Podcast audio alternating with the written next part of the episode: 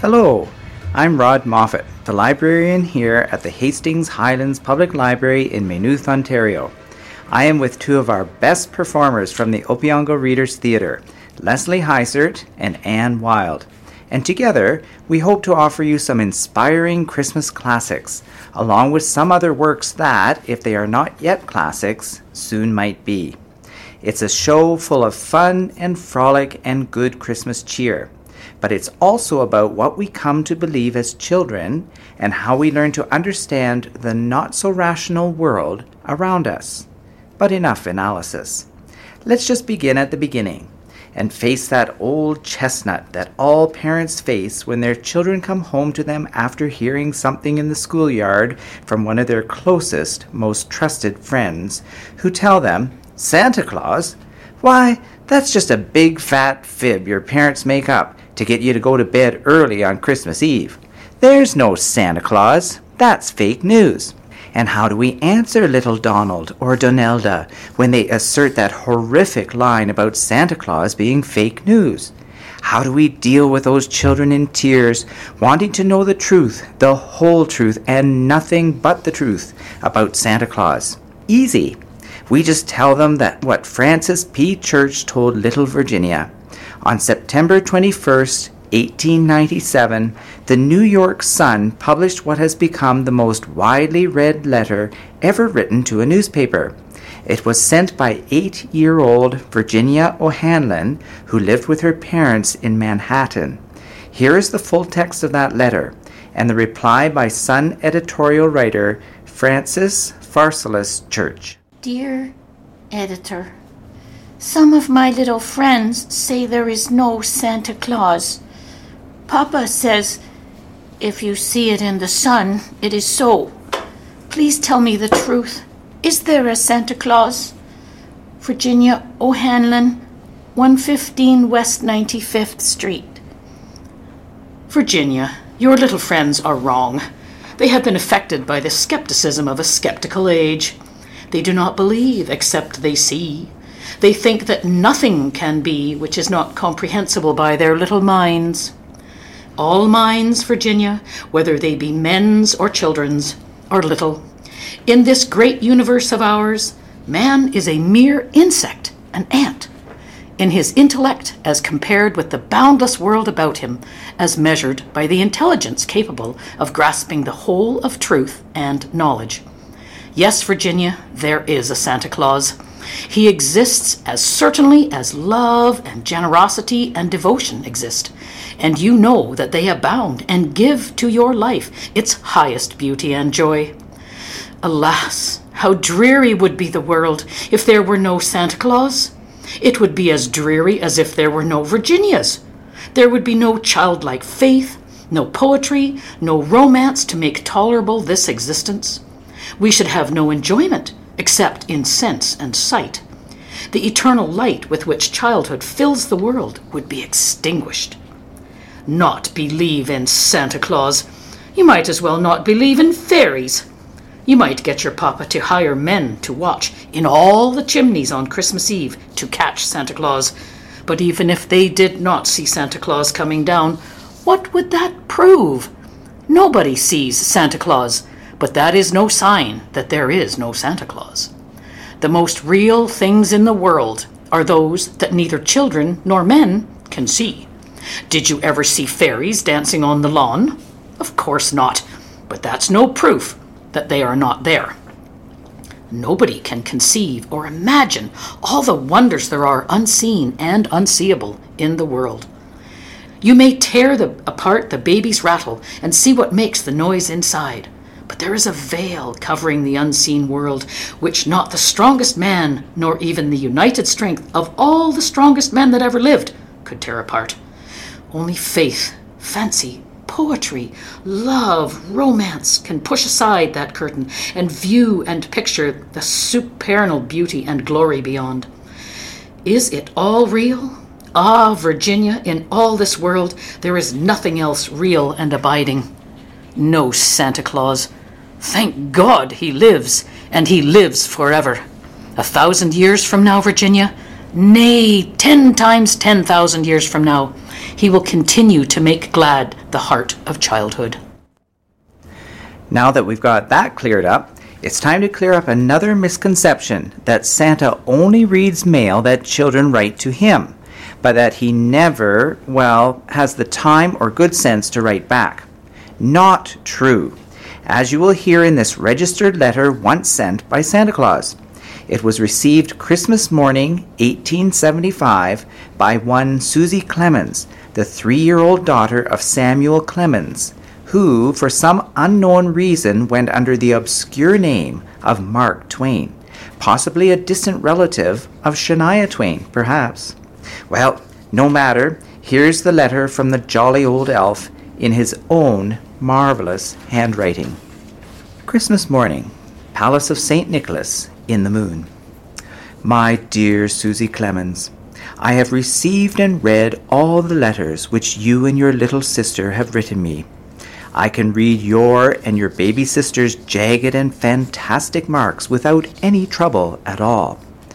But I had trouble with those letters which you dictated through your mother and the nurses, for I am a foreigner and cannot read English writing well. You will find that I made no mistakes about the things which you and the baby ordered in your own letters. I went down your chimney at midnight when you were asleep and delivered them all myself, and kissed both of you too. But there were one or two small orders which I could not fill because we ran out of stock. There was a word or two in your mamma's letter which I took to be a trunk full of doll's clothes. Is that it? I will call at your kitchen door about nine o'clock this morning to inquire. But I must not see anybody and I must not speak to anybody but you. When the kitchen doorbell rings, George must be blindfolded and sent to the door. You must tell George he must walk on tiptoe and not speak, otherwise, he will die some day. Then you must go up to the nursery and stand on a chair or the nurse's bed and put your ear to the speaking tube that leads down to the kitchen. And when I whistle through it, you must speak in the tube and say, Welcome, Santa Claus. Then I will ask whether it was a trunk you ordered or not. If you say it was, I shall ask you what color you want the trunk to be. And then you must tell me every single thing in detail which you want the trunk to contain. Then, when I say goodbye and a Merry Christmas to my little Susie Clemens, you must say, Goodbye, good old Santa Claus. I thank you very much. Then you must go down into the library and make George close all the doors that open into the main hall, and everybody must keep still for a little while. I will go to the moon and get those things, and in a few minutes I will come down the chimney that belongs to the fireplace that is in the hall. If it is a trunk you want, because I couldn't get such a thing as a trunk down the nursery chimney, you know. If I should leave any snow in the hall, you must tell George to sweep it into the fireplace, for I haven't time to do such things. George must not use a broom, but a rag, else he will die some day. If my boot should leave a stain on the marble, George must not holystone it away. Leave it there always in memory of my visit. And whenever you look at it, or show it to anybody, you must let it remind you to be a good little girl. Whenever you are naughty, and someone points to that mark which your good old Santa Claus's boot made on the marble, what will you say, little sweetheart? So, you can see it is not always Santa's fault if we don't always get what we want Christmas morning. It's sometimes not possible for Santa, or even the rest of us mere mortals, to figure out who really wants what what with kids and especially adults getting involved at Christmas time. Take, for instance, the following story involving two people who truly did love each other and who only wanted to make each other's Christmas wish come true. It's a classic Christmas tale, a short story written by O. Henry and simply called The Gift of the Magi. One dollar and eighty-seven cents. That was all. She had put it aside, one cent, and then another, and then another. in her careful buying of meat and other food. Della counted it three times, one dollar and eighty-seven cents, and the next day would be Christmas. There was nothing to do but fall on the bed and cry, so Della did it. While the lady of the home is slowly growing quieter, we can look at the home. Furnished rooms at a cost of $8 a week. There is little more to say about it. In the hall below was a letter box, too small to hold a letter. There was an electric bell, but it could not make a sound. Also, there was a name beside the door Mr. James Dillingham Young. When the name was placed there, Mr. James Dillingham Young was being paid $30 a week. Now, when he was being paid only $20 a week, the name seemed too long and important. It should perhaps have been Mr. James D. Young. But when Mr. James Dillingham Young entered the furnished rooms, his name became very short indeed. Mrs. James Dillingham Young put her arms warmly about him and called him Jim. You have already met her. She is Della. Della finished her crying and cleaned the marks of it from her face. She stood by the window and looked out with no interest. Tomorrow would be Christmas Day, and she had only one dollar and eighty-seven cents with which to buy Jim a gift. She had put it aside as much as she could for months with this result. Twenty dollars a week is not much. Everything had cost more than she had expected. It always happened like that. Only one dollar and eighty-seven cents to buy a gift for Jim, her Jim. She had had many happy hours planning something nice for him, something nearly good enough, something almost worth the honor of belonging to Jim. There was a looking glass between the windows of the room. Perhaps you have seen the kind of looking glass that is placed in $8 furnished rooms. It was very narrow. A person could see only a little of himself at a time. However, if he was very thin and moved very quickly, he might be able to get a good view of himself. Della, being quite thin, had mastered this art. Suddenly, she turned from the window and stood before the glass. Her eyes were shining brightly, but her face had lost its color. Quickly, she pulled down her hair and let it fall to its complete length. The James Dillingham Youngs were very proud of two things which they owned. One thing was Jim's gold watch. It had once belonged to his father, and long ago it had belonged to his father's father. The other thing was Della's hair. If a queen had lived in the rooms near theirs, Della would have washed and dried her hair where the queen could see it. Della knew her hair was more beautiful than any queen's jewels and gifts. If a king lived in the same house with all his riches, Jim would have looked at his watch every time they met. Jim knew that no king had anything so valuable. So now Della's beautiful hair fell about her, shining like a falling stream of shimmering water. It reached below her knee. It almost made itself into a dress for her. And then she put it up on her head again, nervously and quickly. Once she stopped for a moment and stood still while a tear or two ran down her face. She put on her old brown coat with the bright light still in her eyes, she moved quickly out the door and down to the street. Where she stopped, the sign said, Mrs. Sofronie, hair articles of all kinds. Up to the second floor Della ran and stopped to get her breath. Mrs. Sofronie, large, too white, cold-eyed, looked at her. Will you buy my hair? I buy hair, said Mrs. Sofronie. Take your hat off and let me look at it. Down fell the blonde waterfall. Twenty dollars, said Mrs. Sofronie, lifting the hair to feel its weight. Give it to me, quick! Oh, and the next two hours seemed to fly. She was going from one shop to another, to find a gift for Jim. She found it at last. It surely had been made for Jim and no one else. There was no other like it in any of the shops, and she had looked in every shop in the city. It was a gold watch chain, very simply made. Its value was in its rich and pure material. Because it was so plain and simple, she knew that it was very valuable. All good things are like this. It was good enough for the watch. As soon as she saw it, she knew that Jim must have it.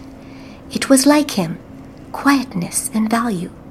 Jim and the chain both had quietness and value. She paid $21 for it, and she hurried home with the chain and the 87 cents. With that chain on his watch, Jim could look at his watch and learn the time anywhere he might be. Though the watch was so fine, it had never had a fine chain.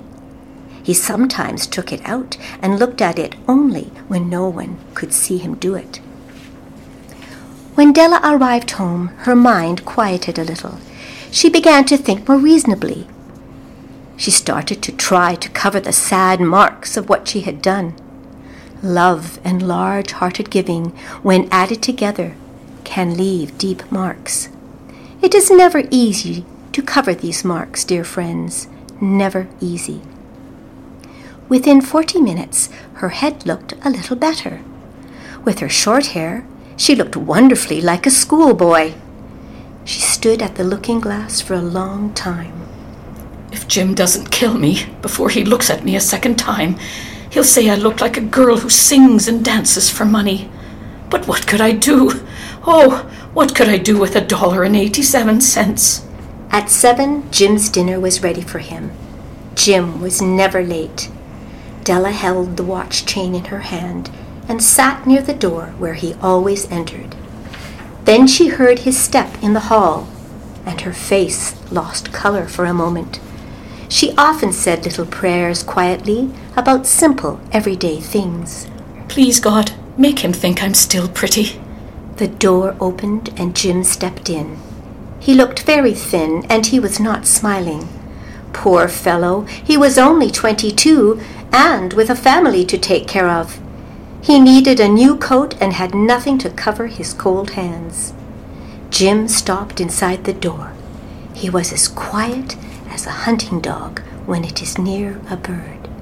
His eyes looked strangely at Della, and there was an expression in them that she could not understand. It filled her with fear. It was not anger, nor surprise, nor anything she had been ready for. He simply looked at her with that strange expression on his face. Della went to him. Jim, dear, don't, don't look at me like that. I had my hair cut off and sold it. I couldn't live through Christmas without giving you a gift. My hair will grow again. You won't care, will you? My hair grows very fast. It's Christmas, Jim. Let's be happy. You don't know what a nice, what a beautiful, nice gift I've got for you. You've cut off your hair? He seemed to labor to understand what had happened. He seemed not to feel sure he knew. Cut it off and sold it. Don't you like me now? I'm me, Jim. I'm the same without my hair. Jim looked around the room.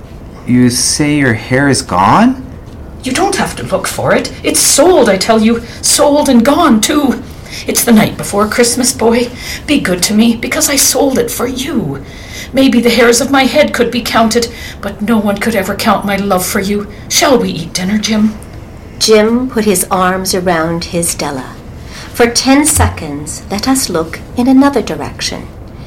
Eight dollars a week or a million dollars a year? How different are they? Someone may give you an answer, but it will be wrong. The Magi brought valuable gifts, but that was not among them. My meaning will be explained soon. From inside the coat, Jim took something tied in paper. He threw it upon the table. I want you to understand me, Dell. Nothing like a haircut could make me love you any less. But if you'll open that, you may know what I felt when I came in. White fingers pulled off the paper, and then a cry of joy, and then a change to tears. For there lay the combs. The combs that Della had seen in a shop window and loved for a long time. Beautiful combs with jewels, perfect for her beautiful hair. She had known they cost too much for her to buy them. She had looked at them without the least hope of owning them. And now they were hers. But her hair was gone. But she held them to her heart and at last was able to look up and say, My hair grows so fast, Jim. And then she jumped up and cried. Oh, oh! Jim had not yet seen his beautiful gift. She held it out to him in her open hand. The gold seemed to shine softly as if with her own warm and loving spirit. Isn't it perfect, Jim? I hunted all over town to find it. You'll have to look at your watch a hundred times a day now. Give me your watch. I want to see how they look together. Jim sat down and smiled. Della, let's put our Christmas gifts away and keep them a while. They're too nice to use now. I sold the watch to get the money to buy the combs, and now I think we should have our dinner. The Magi, as you know, were wise men, wonderfully wise men, who brought gifts to the newborn Christ child. They were the first to give Christmas gifts. Being wise, their gifts were doubtless wise ones. And here I have told you the story of two children who were not wise. Each sold the most valuable thing he owned in order to buy a gift for the other.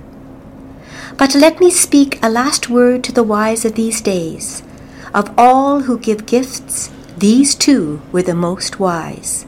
Of all who give and receive gifts, such as they are, the most wise. Everywhere, they are the wise ones.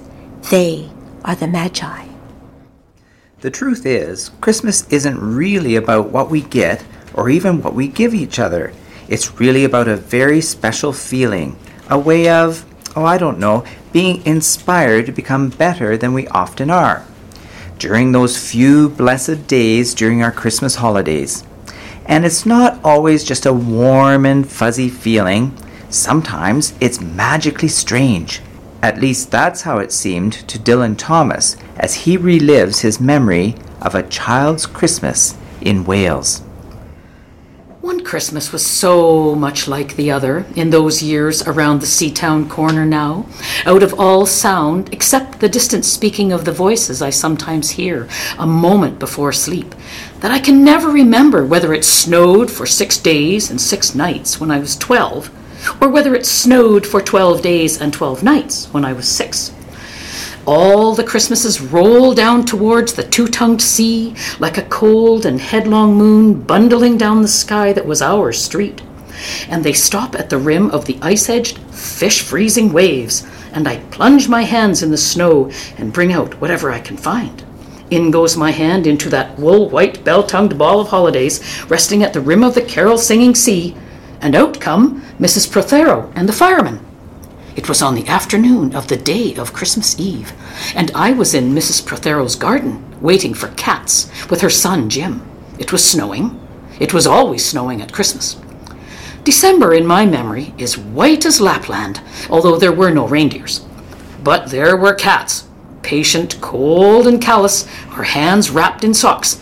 We waited to snowball the cats sleek and long as jaguars and horrible whiskered, spitting and snarling, they would slide and sidle over the white backed garden walls, and the lynx eyed hunters, Jim and I, fur capped and moccasined trappers from Hudson's Bay, off Mumbles Road, would hurl our deadly snowballs at the green of their eyes.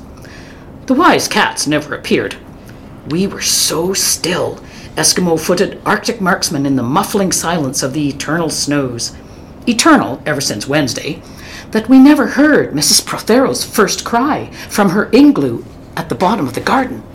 Or, if we heard it at all, it was, to us, like the far off challenge of our enemy and prey, the neighbor's polar cat. But soon the voice grew louder.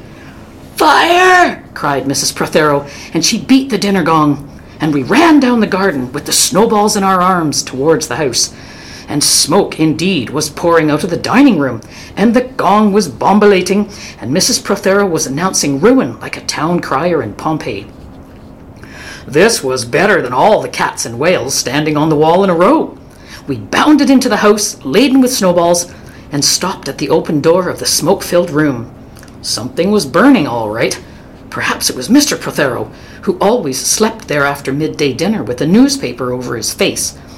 But he was standing in the middle of the room, saying, A fine Christmas, and smacking at the smoke with a slipper. Call the fire brigade, cried Mrs. Prothero as she beat the gong. They won't be here, said Mr. Prothero. It's Christmas. But there was no fire to be seen, only clouds of smoke, and Mr. Prothero standing in the middle of them, waving his slipper as though he were conducting. Do something, he said. And so we all threw all our snowballs into the smoke. I think we missed Mr. Prothero and ran out of the house to the telephone box. Let's call the police as well, Jim said. And the ambulance. And Ernie Jenkins, he likes fires. But we only called the fire brigade, and soon the fire engine came, and three tall men in helmets brought a hose into the house, and Mr. Prothero got out just in time before they turned it on. Nobody could have had a noisier Christmas Eve. And when the firemen turned off the hose and were standing in the wet, smoky room, Jim's aunt, Miss Prothero, came downstairs and peered in at them. Jim and I waited, very quietly, to hear what she would say to them. She said the right thing, always. She looked at the three tall firemen in their shining helmets, standing among the smoke and cinders and dissolving snowballs, and she said, Would you like anything to read? Years and years ago, when I was a boy, when there were wolves in Wales and birds the color of red flannel petticoats whisked past the harp shaped hills, when we sang and wallowed all night and day in caves that smelt like Sunday afternoons in damp front farmhouse parlors, and we chased, with the jawbones of deacons, the English and the bears before the motor car, before the wheel, before the duchess faced horse, when we rode the daft and happy hills bareback. It snowed and it snowed. But here a small boy says, It snowed last year, too. I made a snowman and my brother knocked it down, and I knocked my brother down, and then we had tea. But that was not the same snow, I say. Our snow was not only shaken from whitewash buckets down the sky, it came shawling out of the ground and swam and drifted out of the arms and hands and bodies of the trees. Snow grew overnight on the roofs of the houses like a pure and grandfather moss, minutely ivied the walls, and settled on the postman, opening the gate like a dumb, numb thunderstorm of white, torn Christmas cards. Were there postmen then, too? With sprinkling eyes and wind cherried noses, on spread frozen feet, they crunched up to the doors and mittened on them manfully. But all that the children could hear was a ringing of bells. You mean that the postman went rat tat tat tat and the doors rang? I mean that the bells that the children could hear were inside them. I only hear thunder sometimes, never bells. There were church bells, too. Inside them? No, no, no, in the bat black, snow white belfries, tugged by bishops and storks. And they rang their tidings over the bandaged town, over the frozen foam of the powder and ice cream hills, over the crackling sea. It seemed that all the churches boomed for joy under my window, and the weathercocks crew for Christmas on our fence. Get back to the postman. They were just ordinary postmen, fond of walking and dogs and Christmas and the snow. They knocked on the doors with blue knuckles. Ours has got a black knocker. And then they stood on the white welcome mat in the little drifted porches and huffed and puffed, making ghosts with their breath, and jogged from foot to foot like small boys wanting to go out. And then the presents? And then the presents after the Christmas box. And the cold postman, with a rose on his button nose, tingled down the tea tray slithered run of the chilly glinting hill. He went in his ice-bound boots like a man on fishmonger slabs. He wagged his bag like a frozen camel's hump, dizzily turned the corner on one foot, and by God, he was gone. Get back to the presents. There were the useful presents engulfing mufflers of the old coach days, and mittens made for giant sloths, zebra scarves of a substance like silky gum that could be tug of war down to the galoshes, blinding tam like patchwork tea cozies, and bunny suited busbies and balaclavas for victims of head shrinking tribes. From aunts who always wore wool next to the skin, there were mustached and rasping vests that made you wonder why the aunts had any skin left at all. And once I had a little crocheted nosebag from an aunt, now, alas, no longer whinnying with us, and pictureless books in which small boys, though warned with quotations not to, would skate on Farmer Giles's pond and did and drowned, and books that told me everything about the wasp, except why. Go on to the useless presents. Bags of moist and many colored jelly babies, and a folded flag, and a false nose, and a tram conductor's cap, and a machine that punched tickets and rang a bell.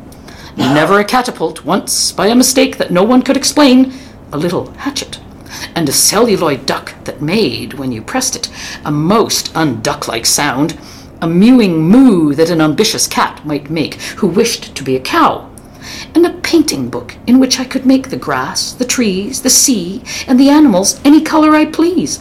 And still the dazzling sky blue sheep are grazing in the red field under the rainbow billed and pea green birds.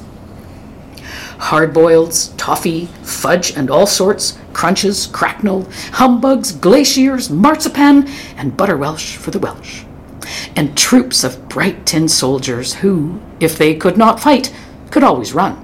And snakes and families and happy ladders, and easy hobby games for little engineers, complete with instructions. Oh, easy for Leonardo. And a whistle to make the dogs bark, to wake up the old man next door, to make him beat on the wall with his stick to shake our picture off the wall. And a packet of cigarettes. You put one in your mouth, and you stood at the corner of the street and you waited for hours in vain for an old lady to scold you for smoking a cigarette, and then, with a smirk, you ate it. And then it was breakfast under the balloons.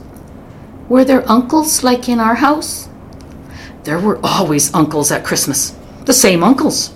And on Christmas mornings, with dog disturbing whistle and sugar fags, I would scour the swathed town for the news of the little world and find always a dead bird by the post office, or the white deserted swings, perhaps a robin, all but one of his fires out. Men and women wading, scooping back from chapel, with taproom noses and wind bust cheeks, all albinos, huddled their stiff black jarring feathers against the irreligious snow. Mistletoe hung from the gas brackets in all the front parlours. There was sherry and walnuts and bottled beer and crackers by the desert spoons, and cats in their furabouts watched the fires, and the high heaped fire spat, all ready for the chestnuts and the mulling pokers. Some few large men sat in the front parlours without their collars, uncles almost certainly, trying their new cigars, holding them out judiciously at arm's length, returning them to their mouths, coughing, then holding them out again as though waiting for the explosion. And some few small aunts, not wanted in the kitchen, nor anywhere else for that matter, sat on the very edges of their chairs, poised and brittle, afraid to break like faded cups and saucers. Not many those mornings trod the piling streets. An old man always, fawn bowlered, yellow gloved, and at this time of year with spats of snow, would take his constitutional to the white bowling green and back, as he would take it, wet or fire on Christmas Day or Doomsday, Sometimes two hale young men, with big pipes blazing, no overcoats, and wind blown scarfs, would trudge, unspeaking, down to the forlorn sea to work up an appetite, to blow away the fumes, who knows, to walk into the waves until nothing of them was left but the two curling smoke clouds of their inextinguishable briars. Then I would be slapdashing home, the gravy smell of the dinner of others, the bird smell, the brandy, the pudding and mince, coiling up to my nostrils, when out of a snow clogged side lane would come a boy, the spit of myself, with a pink tipped cigarette and the violet past of a black eye, cocky as a bullfinch, leering all to himself. I hated him on sight and sound, and would be about to put my dog whistle to my lips and blow him off the face of Christmas, when suddenly he, with a violet wink, put his whistle to his lips and blew so stridently, so high, so exquisitely loud that gobbling faces, their cheek bulged with goose, would press against their tinselled windows the whole length of the white echoing street. For dinner, we had turkey and blazing pudding, and after dinner, the uncles sat in front of the fire, loosened all buttons, put their large, moist hands over their watch chains, groaned a little, and slept. Mothers, aunts, and sisters scuttled to and fro, bearing tureens. Aunt Bessie, who had already been frightened twice by a clockwork mouse, whimpered at the sideboard and had some elderberry wine. The dog was sick. Auntie Dosie had to have three aspirins, but Auntie Hannah, who liked port, stood in the middle of the snowbound backyard singing like a big busham thrush. I would blow up balloons to see how big they would blow up to, and then, when they burst, which they all did, the uncles jumped and rumbled. In the rich and heavy afternoon, the uncles breathing like dolphins and the snow descending, I would sit among festoons and Chinese lanterns and nibble dates and try to make a model man o' war, following the instructions for little engineers, and produce what might be mistaken for a seagoing tramcar. Or I would go out, my bright new boots squeaking, into the white world, onto the seaward hill to call on Jim and Dan and Jack, and to pad through the still streets, leaving huge, deep footprints on the hidden pavements. I bet people will think there've been hippos. What would you do if you saw a hippo coming down our street? I'd go like this bang! I'd throw him over the railings and roll him down the hill, and then I'd tickle him under the ear and he'd wag his tail. What would you do if you saw two hippos? Iron flanked and bellowing he hippos clanked and battered through the scudding snow towards us as we passed Mr. Daniels's house. Let's post Mr. Daniel a snowball through his letterbox. Let's write things in the snow. Let's write Mr. Daniel looks like a spaniel all over his lawn. Or we walked on the white shore. Can the fishes see it's snowing? The silent one clouded heavens drifted on to the sea. Now we were snow-blind travelers lost on the northern hills, and vast dew-lapped dogs, with flasks round their necks, ambled and shambled up to us, baying, Excelsior! We returned home through the poor streets, where only a few children fumbled with bare red fingers in the wheel rutted snow and catcalled after us, their voices fading away as we trudged uphill into the cries of the dock birds and the hooting of ships out in the whirling bay. And then at tea, the recovered uncles would be jolly, and the ice cake loomed in the centre of the table like a marble grave. Auntie Hannah laced her tea with rum, because it was only once a year. Bring out the tall tales now we told by the fire as the gaslight bubbled like a diver. Ghosts wooed like owls in the long nights when I dared not look over my shoulder. Animals lurked in the cubbyhole under the stairs where the gas meter ticked. And I remember that we went singing carols once, when there wasn't the shaving of a moon to light the flying streets. At the end of a long road was a drive that led to a large house, and we stumbled up in the darkness of the drive that night, each one of us afraid, each one holding a stone in his hand in case, and all of us too brave to say a word. The wind through the trees made noises as of old and unpleasant, and maybe web footed men wheezing in caves. We reached the black bulk of the house. What shall we give them? Hark the herald? No, Jack said. Good King Wenceslas. I'll count three. One, two, three, and we began to sing, our voices high and seemingly distant in the snow felted darkness round the house that was occupied by nobody we knew. We stood close together, near the dark door. Good King Wenceslas looked out on the feast of Stephen. And then a small, dry voice, like the voice of someone who has not spoken for a long time, joined our singing. A small, dry, eggshell voice from the other side of the door. A small, dry voice through the keyhole. And when we stopped running, we were outside our house. The front room was lovely. Balloons floated under the hot water bottle gulping gas. Everything was good again and shone over the town. Perhaps it was a ghost, Jim said. Perhaps it was trolls, Dan said, who was always reading. Let's go in and see if there's any jelly left, Jack said, and we did that. Always on Christmas night there was music. An uncle played the fiddle, a cousin sang Cherry Ripe, and another uncle sang Drake's Drum. It was very warm in the little house. Auntie Hannah, who had got up to the parsnip wine, sang a song about bleeding hearts and death, and then another in which she said her heart was like a bird's nest, and then everybody laughed again, and then I went to bed. Looking through my bedroom window out into the moonlight and the unending smoke colored snow, I could see the lights in the windows of all the other houses on our hill and hear the music rising from them up the long, steadily falling night. I turned the gas down. I got into bed. I said some words to the close and holy darkness, and then I slept. Not far from where Dylan Thomas grew up enjoying Christmas as a child in Wales, Kenneth Grahame grew up in Edinburgh, Scotland. He's the famous author of The Wind and the Willows, one of the great classics of children literature.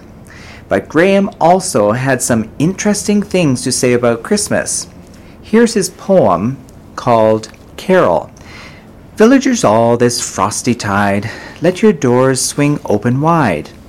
Though wind may follow and snow beside, yet draw us in by your fire to bide. Joy shall be yours in the morning. Here we stand in the cold and the sleet, blowing fingers and stamping feet, come from far away you to greet, you by the fire and we in the street, bidding you joy in the morning. For ere one half of the night was gone, sudden a star has led us on, raining bliss and benison, bliss tomorrow and more anon, joy for every morning. Good man Joseph toiled through the snow, saw the star o'er a stable low. Mary she might not further go, welcome thatch and litter below. Joy was hers in the morning. And then they heard the angels tell who were the first to cry Noel? Animals all as it befell in the stable where they did dwell. Joy shall be theirs in the morning.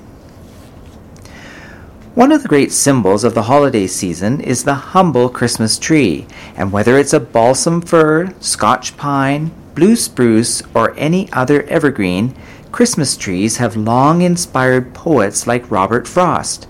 Here is his Christmas tree. The city had withdrawn into itself and left at last the country to the country. When between whirls of snow not come to lie and whirls of foliage not yet laid, there drove a stranger to our yard who looked the city, yet did in country fashion in that there he sat and waited till he drew us out, a buttoning coats to ask him who he was. He proved to be the city, come again to look for something it had left behind, and could not do without and keep its Christmas. He asked if I would sell my Christmas trees, my woods, the young fir balsams, like a place where houses all are churches and have spires. I hadn't thought of them as Christmas trees. I doubt if I was tempted for a moment to sell them off their feet to go in cars, and leave the slope behind the house all bare, where the sun shines now, no warmer than the moon. I'd hate to have them know it if I was. Yet more I'd hate to hold my trees except as others hold theirs or refuse for them, beyond the time of profitable growth, the trial by market everything must come to. I dallied so much with the thought of selling then whether from mistaken courtesy and fear of seeming short of speech, or whether from hope of hearing good of what was mine, I said, There aren't enough to be worth while. I'd soon tell how many they would cut. You let me look them over. You could look, but don't expect I'm going to let you have them. Pasture they spring in, some in clumps too close, that lop each other of boughs, but not a few, quite solitary and having equal boughs all round and round. The latter he nodded yes to, or paused to say, beneath some lovelier one, with a buyer's moderation, That would do. I thought so too, but wasn't there to say so. We climbed the pasture on the south, crossed over, and came down on the north. He said, A thousand! A thousand Christmas trees at what a piece? He felt some need of softening that to me. A thousand trees would come to thirty dollars. Then I was certain I had never meant to let him have them. Never show surprise, but thirty dollars seemed so small beside the extent of pasture I should strip. Three cents, for that was all they figured out apiece.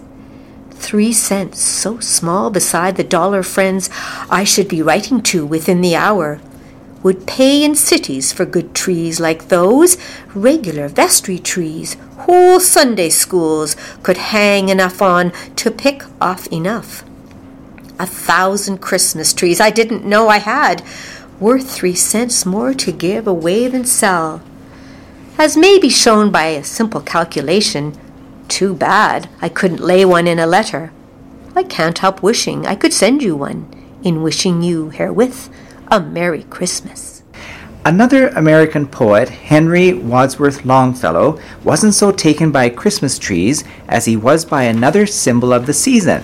Here's one of his best known poems, Christmas Bells, written in 1863 at the height of the American Civil War. I heard the bells on Christmas Day, their old familiar carols play, and wild and sweet the words repeat of peace on earth goodwill to men, and thought how, as the day had come, the belfries of all Christendom had rolled along the unbroken song of peace on earth, goodwill to men, till, ringing, singing on its way, the world revolved from night to day. A voice, a chime, a chant sublime of peace on earth, goodwill to men. Then from each black, accursed mouth, the cannon thundered in the south, and with the sound, the carols drowned of peace on earth, goodwill to men. It was as if an earthquake rent the hearthstones of a continent and made forlorn the households born of peace on earth, goodwill to men. And in despair, I bowed my head.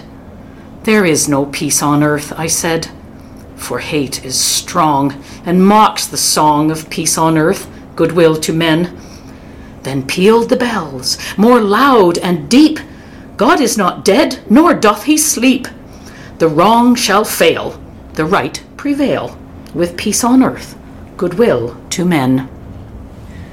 Longfellow is famous for another great Christmas poem, written years after the Civil War ended and celebrating three kings. Three kings came riding from far away Melchior and Gaspar and Balthazar. Three wise men out of the east were they, and they traveled by night and they slept by day, for their guide was a beautiful, wonderful star. The star was so beautiful, large, and clear that all the other stars of the sky became a white mist in the atmosphere. And by this they knew that the coming was near of the prince foretold in the prophecy. Three caskets they bore on their saddle bows, three caskets of gold with golden keys. Their robes were of crimson silk with rows of bells and pomegranates and furbelows, their turbans like blossoming almond trees. And so the three kings rode into the west, through the dusk of night, over hill and dell and sometimes they nodded with beard on breast, and sometimes talked as they paused to rest, with the people they met at some wayside well. Of the child that is born, said Balthazar, Good people, I pray you, tell us the news, for we in the east have seen his star, and have ridden fast and have ridden far, to find and worship the King of the Jews. And the people answered, you ask in vain. We know of no king but Herod the Great. They thought the wise men were men insane as they spurred their horses across the plain, like riders in haste and who cannot wait. And when they came to Jerusalem, Herod the Great, who had heard this thing, sent for the wise men and questioned them, and said, Go down unto Bethlehem, and bring me tidings of this new king. So they rode away, and the star stood still, the only one in the grey of morn. Yes, it stopped. It stood still of its own free will, right over Bethlehem on the hill, the city of David, where Christ was born. And the three kings rode through the gate and the guard, through the silent street, till their horses turned, and neighed as they entered the great inn yard. But the windows were closed and the doors were barred, and only a light in the stable burned. And cradled there in the scented hay, in the air made sweet by the breath of kine, the little child in the manger lay, the child that would be king one day of a kingdom not human, but divine. His mother Mary of Nazareth sat watching beside his place of rest, watching the even flow of his breath, for the joy of life and the terror of death were mingled together in her breast. They laid their offerings at his feet. The gold was their tribute to a king. The frankincense, with its odor sweet, was for the priest the paraclete, the myrrh for the body's burying. And the mother wondered and bowed her head, and sat as still as a statue of stone. Her heart was troubled yet comforted, remembering what the angel had said of an endless reign and of David's throne. Then the kings rode out of the city gate with a clatter of hoofs in proud array. But they went not back to Herod the Great, for they knew his malice and feared his hate, and return to their homes by another way. Whatever Christmas may mean to folks like Longfellow, who lived back in the 19th century, some of us sometimes can feel that the modern world has turned Christmas into something far less noble. Christmas TV commercials, especially, sometimes remind us of how much the world has traveled from those literary sentiments of great writers of the past. But sometimes even television surprises us. Take December 9th, 1965, when a certain TV network premiered for the very first time in prime time a feature length cartoon. It was a TV special about a very confused and nearly bald little boy named Charlie Brown. He had a devil of a time understanding the modern world around him, especially during Christmas. That is, until his good friend Linus explained it all in a few simple, heartfelt words. I guess you were right, Linus. I shouldn't have picked this little tree said Charlie Brown. Everything I do turns into a disaster. I guess I don't really know what Christmas is all about. Is there anyone who knows what Christmas is all about? Sure, Charlie Brown. I can tell you what Christmas is all about, said Linus. Lights, please. And there were in the same country shepherds abiding in the field, keeping watch over their flock by night. And lo, the angel of the Lord came upon them, and the glory of the Lord shone round about them, and they were sore afraid. And the angel said unto them, Fear not, for behold, I bring you good tidings of great joy, which shall be to all people. For unto you is born this day in the city of David a Saviour, which is Christ the Lord. And this shall be a sign unto you. Ye shall find the babe wrapped in swaddling clothes lying in a manger. And suddenly there was in the angel a multitude of heavenly hosts praising God and saying, Glory to God in the highest, and on earth peace, goodwill toward men. Well, that about does it for us here today in the Hastings Highlands Public Library. We hope you enjoyed our offering from Maynooth, and we hope you remember in the coming weeks the true meaning of Christmas.